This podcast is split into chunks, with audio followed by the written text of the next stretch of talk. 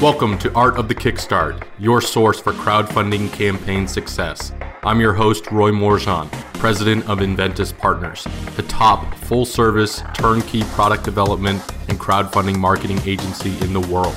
We have helped startups raise over $100 million for our clients since 2010. Each week, I'll interview a crowdfunding success story, an inspirational entrepreneur, or a business expert in order to help you take your startup to the next level with crowdfunding. Art of the Kickstart is honored to be sponsored by BackerKit and the Gadget Flow. BackerKit makes software that crowdfunding project creators use to survey backers, organize data, and manage orders for fulfillment by automating your operations and helping you print and ship faster. The Gadget Flow is a product discovery platform that helps you discover, save, and buy awesome products. It is the ultimate buyer's guide for luxury gadgets and creative gifts. Now let's get on with the show.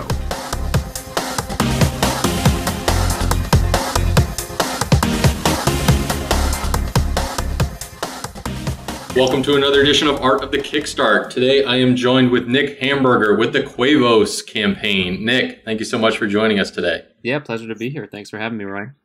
Yeah, so the original egg white chip. I'm really excited about this campaign and this project. I mean, you guys crushed it on day one. You hit, you know, $10,000 goal on the first day in the first two hours.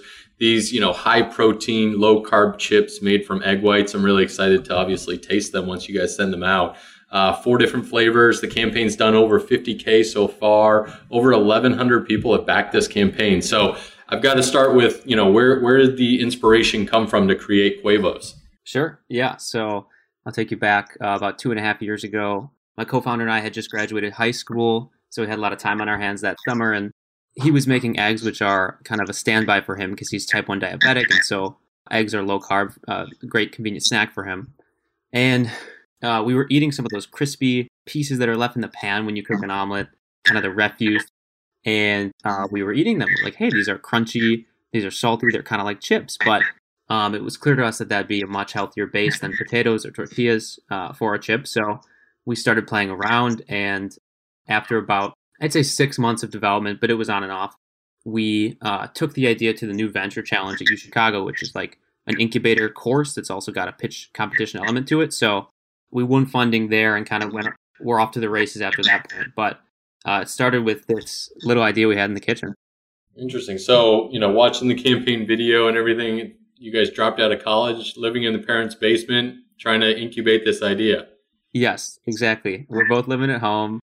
Thankfully, we actually do have our own room, so uh, we don't have to live in the basement. So that was an exaggeration, but we're living at home, uh, out of school, and doing this full time because we had been working in school for about six months and we're doing i'd say six to eight hours a day of work and on top of four classes and it was just killing us so um, it was kind of just the, the logical move yeah hopefully I, I, have two years uh, where i can take time off from u chicago and, and go back without questions asked so hopefully we'll know if we want to keep working on this at the two year mark well, it looks like there's definitely demand for this product out there with the early adopter Kickstarter community. So I definitely think there's going to be a, you know continued growth for you and the team. Yep, that's what we're anticipating and hoping for. So. So let's talk a little bit about the prep work that you've done, obviously leading up to this active Kickstarter campaign, but building a brand from scratch. What what prep work have you guys done so far? What lessons have you learned? Yeah, so I guess um, you know before the Kickstarter, it was all about developing the product. So we spent those six months before the venture challenge and then about 10 months during the venture challenge and afterwards. So about 16 total, just making tweaks to the product and then going out and sampling with family and friends, but also with our target customers who are ketogenic dieters and people who are into health and fitness and getting a couple hundred opinions on each iteration. So we went to fitness expos, we went to the CrossFit games, we went to gyms and to nutrition clinics. And so you know, we were able to kind of verify that the changes we were making were making the product better. And then even when we were confident in the product, then we launched uh, a controlled market test around Chicago. And so we got feedback in store. We also sold some product online. And so we sold out of our product online and, and it was selling really well in stores. And so then we're like, okay, now we can turn on the gas and launch in a more public way and ramp up production, uh, which we're doing now. So that was the prep work on the product side. And then in terms of the Kickstarter, it was about 10 weeks where we just we had first just talked to a bunch of entrepreneurs in our network uh, got a sense of what to do, you know, planned out the video and all that. And so I think because we were anticipated it with enough time, we were able to do all the groundwork, um, you know, at a pretty relaxed pace, and it wasn't too too frantic or anything, which was nice. Nice. So you guys, you know, you had mentioned in terms of going after a few different like conventions or uh, you know places that your potential target market was at, from CrossFit games to you know a few other potential health uh, focused. How did you go about deciding that that target market audience was the right fit initially? Yeah, it was just very clear to us from really early on that we wanted to target the low carb, diabetic, and keto community and the high protein community, which you know is typically people who work out a lot, lift a lot of weight. You know, it, it just was obvious to us. And and in the venture challenge course we did, they had us do exercises where we kind of ideated around like who would who would the product work for the best. But we just knew that egg whites were high protein and low carb. And I mean, Zach ate them as a diabetic because they're a convenient snack for him. So I, I guess it was fairly obvious to us early on. And when we started sampling with people, it, it validated our hypothesis that these this was the right group of people to um, sell to. So, what tips would you have for someone else looking to develop a food product like this? Any things that tips that would save them time and money? Yeah, I mean, I, I think starting with a thesis about who the product is for and testing that is very important. I've seen a lot of fellow entrepreneurs who, you know, have a product that they've made that they think is really tasty or their whole family thinks is really tasty, but there's not a clear like, you know, reason for being. It's just an, another one of the same thing that's out there. And so making sure that you do have that kind of avid audience to go to right away is is very important. And then yeah, I guess I would say also you know, getting getting the manufacturing set is is pretty important. So we had kind of a three month delay when we wanted to scale up, and now we're starting to produce for this Kickstarter. But kind of uh, being four to six months ahead of the game in terms of manufacturing is very important. So, talking about the Kickstarter campaign, you guys crushed it on the first day, hit your campaign goal within a couple hours. What do you think was responsible for that success, and how did you build that groundswell of excitement for launch day? Yeah, so uh, it it's pretty interesting actually. Like we did a lot of lead collection via a Facebook Messenger bot where we got uh, a couple thousand leads, and we anticipated that that would be the groundswell, you know, that that brought a ton of traction early on to the campaign. And it turned out to be our network that really came through for us.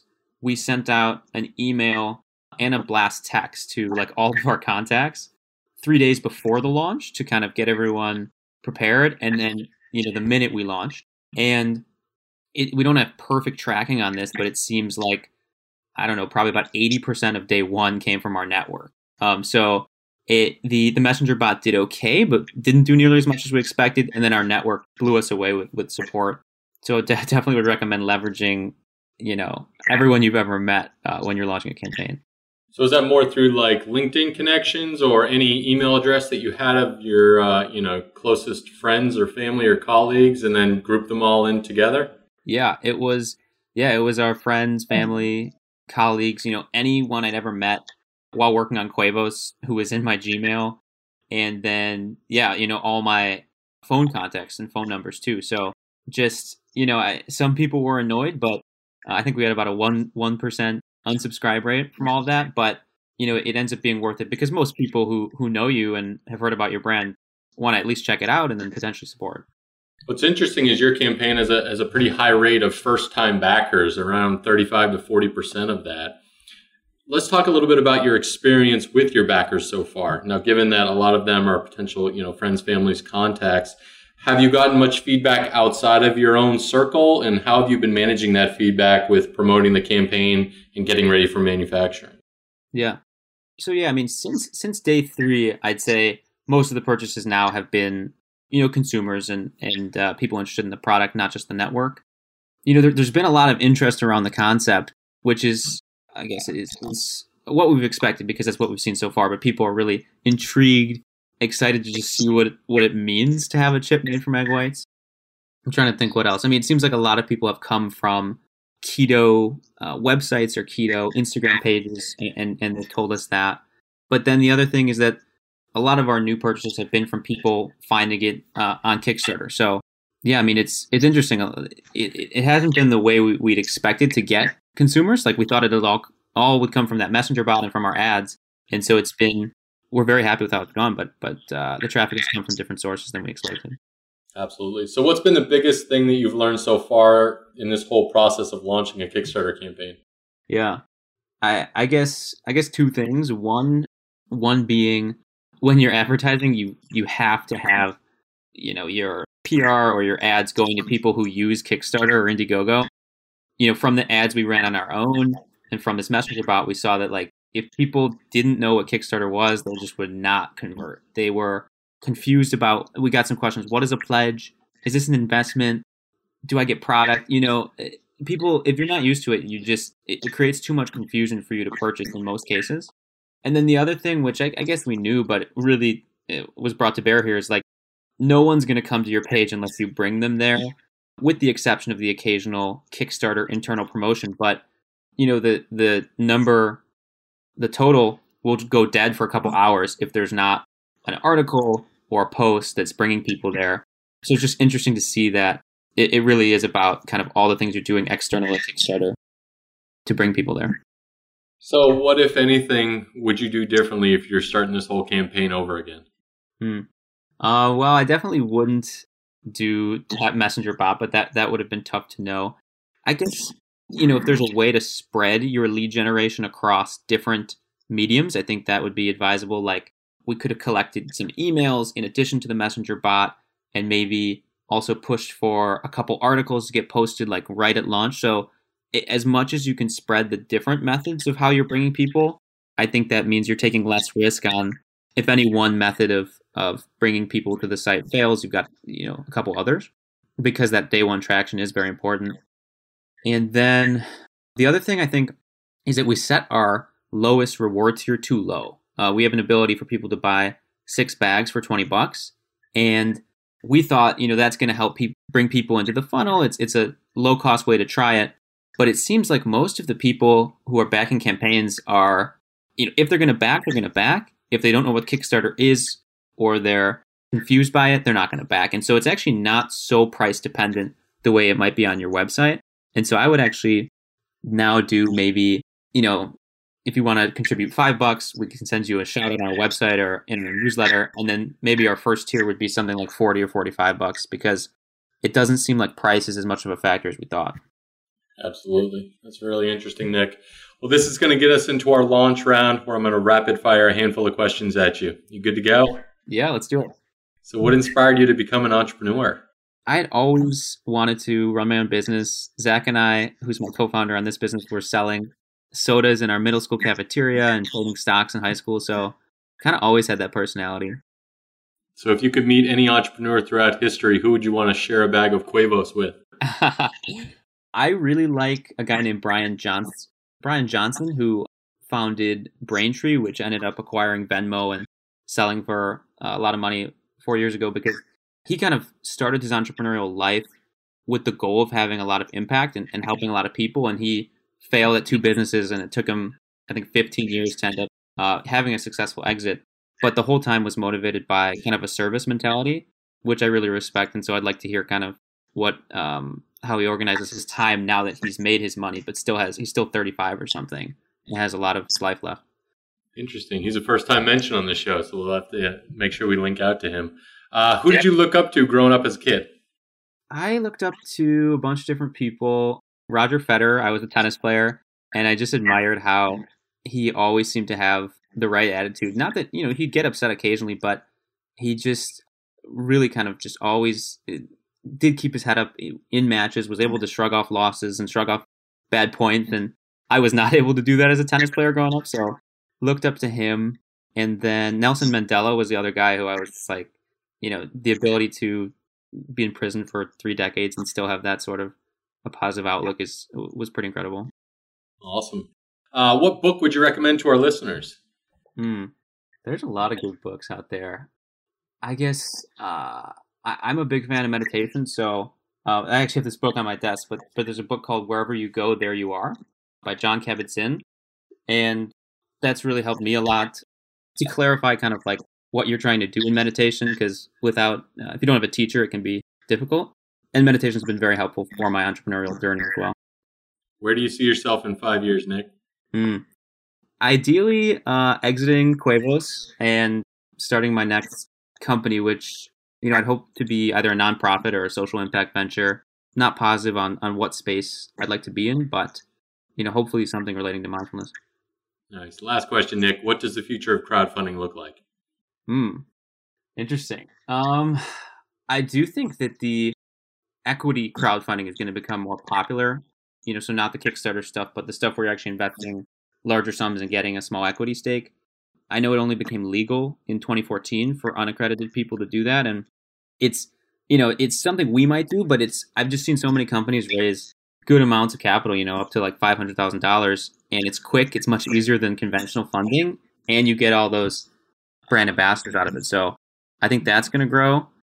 Um, and in terms of Kickstarter and Indiegogo, I think those things will, will remain strong. I think a lot of brands are starting to see them as, you know, it doesn't have to be done right as you're launching your brand. It can be launching a new product, you know, or, or after a market test, as in our case. So it, it's useful in a lot of different stages in your life cycle as a company. Absolutely. Nick, this has been awesome. This is your opportunity to give our audience your pitch, tell people what you're all about, where people should go, and why they should check out Quevos. Sure. So uh, we like to say that tasty snacks are unhealthy, and healthy snacks typically taste like cardboard. And that's where Quevos comes in. We're a snack without trade offs or consequences. So we're high protein, low carb, high fiber chips made out of egg whites, the only egg white chip out there. So just a better alternative for that snack fix that we all need. And Indeed.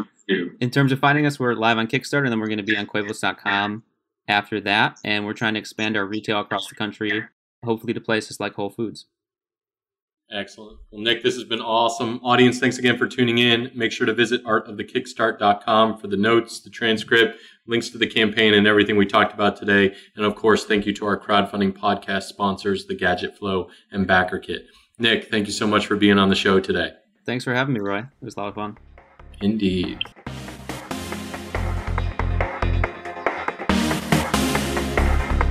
Thanks for tuning in to another episode of Art of the Kickstart, the show about building a business, world, and life with crowdfunding.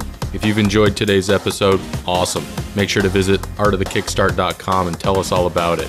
There you'll find additional information about past episodes, our Kickstarter guide to crushing it, and of course, if you love this episode a lot, leave us a review at artofthekickstart.com slash iTunes. It helps more inventors, entrepreneurs, and startups find this show and helps us get better guests to help you build a better business. If you need more hands on crowdfunding strategy advice, please feel free to request a quote on enventyspartners.com. Thanks again for tuning in, and we'll see you again next week.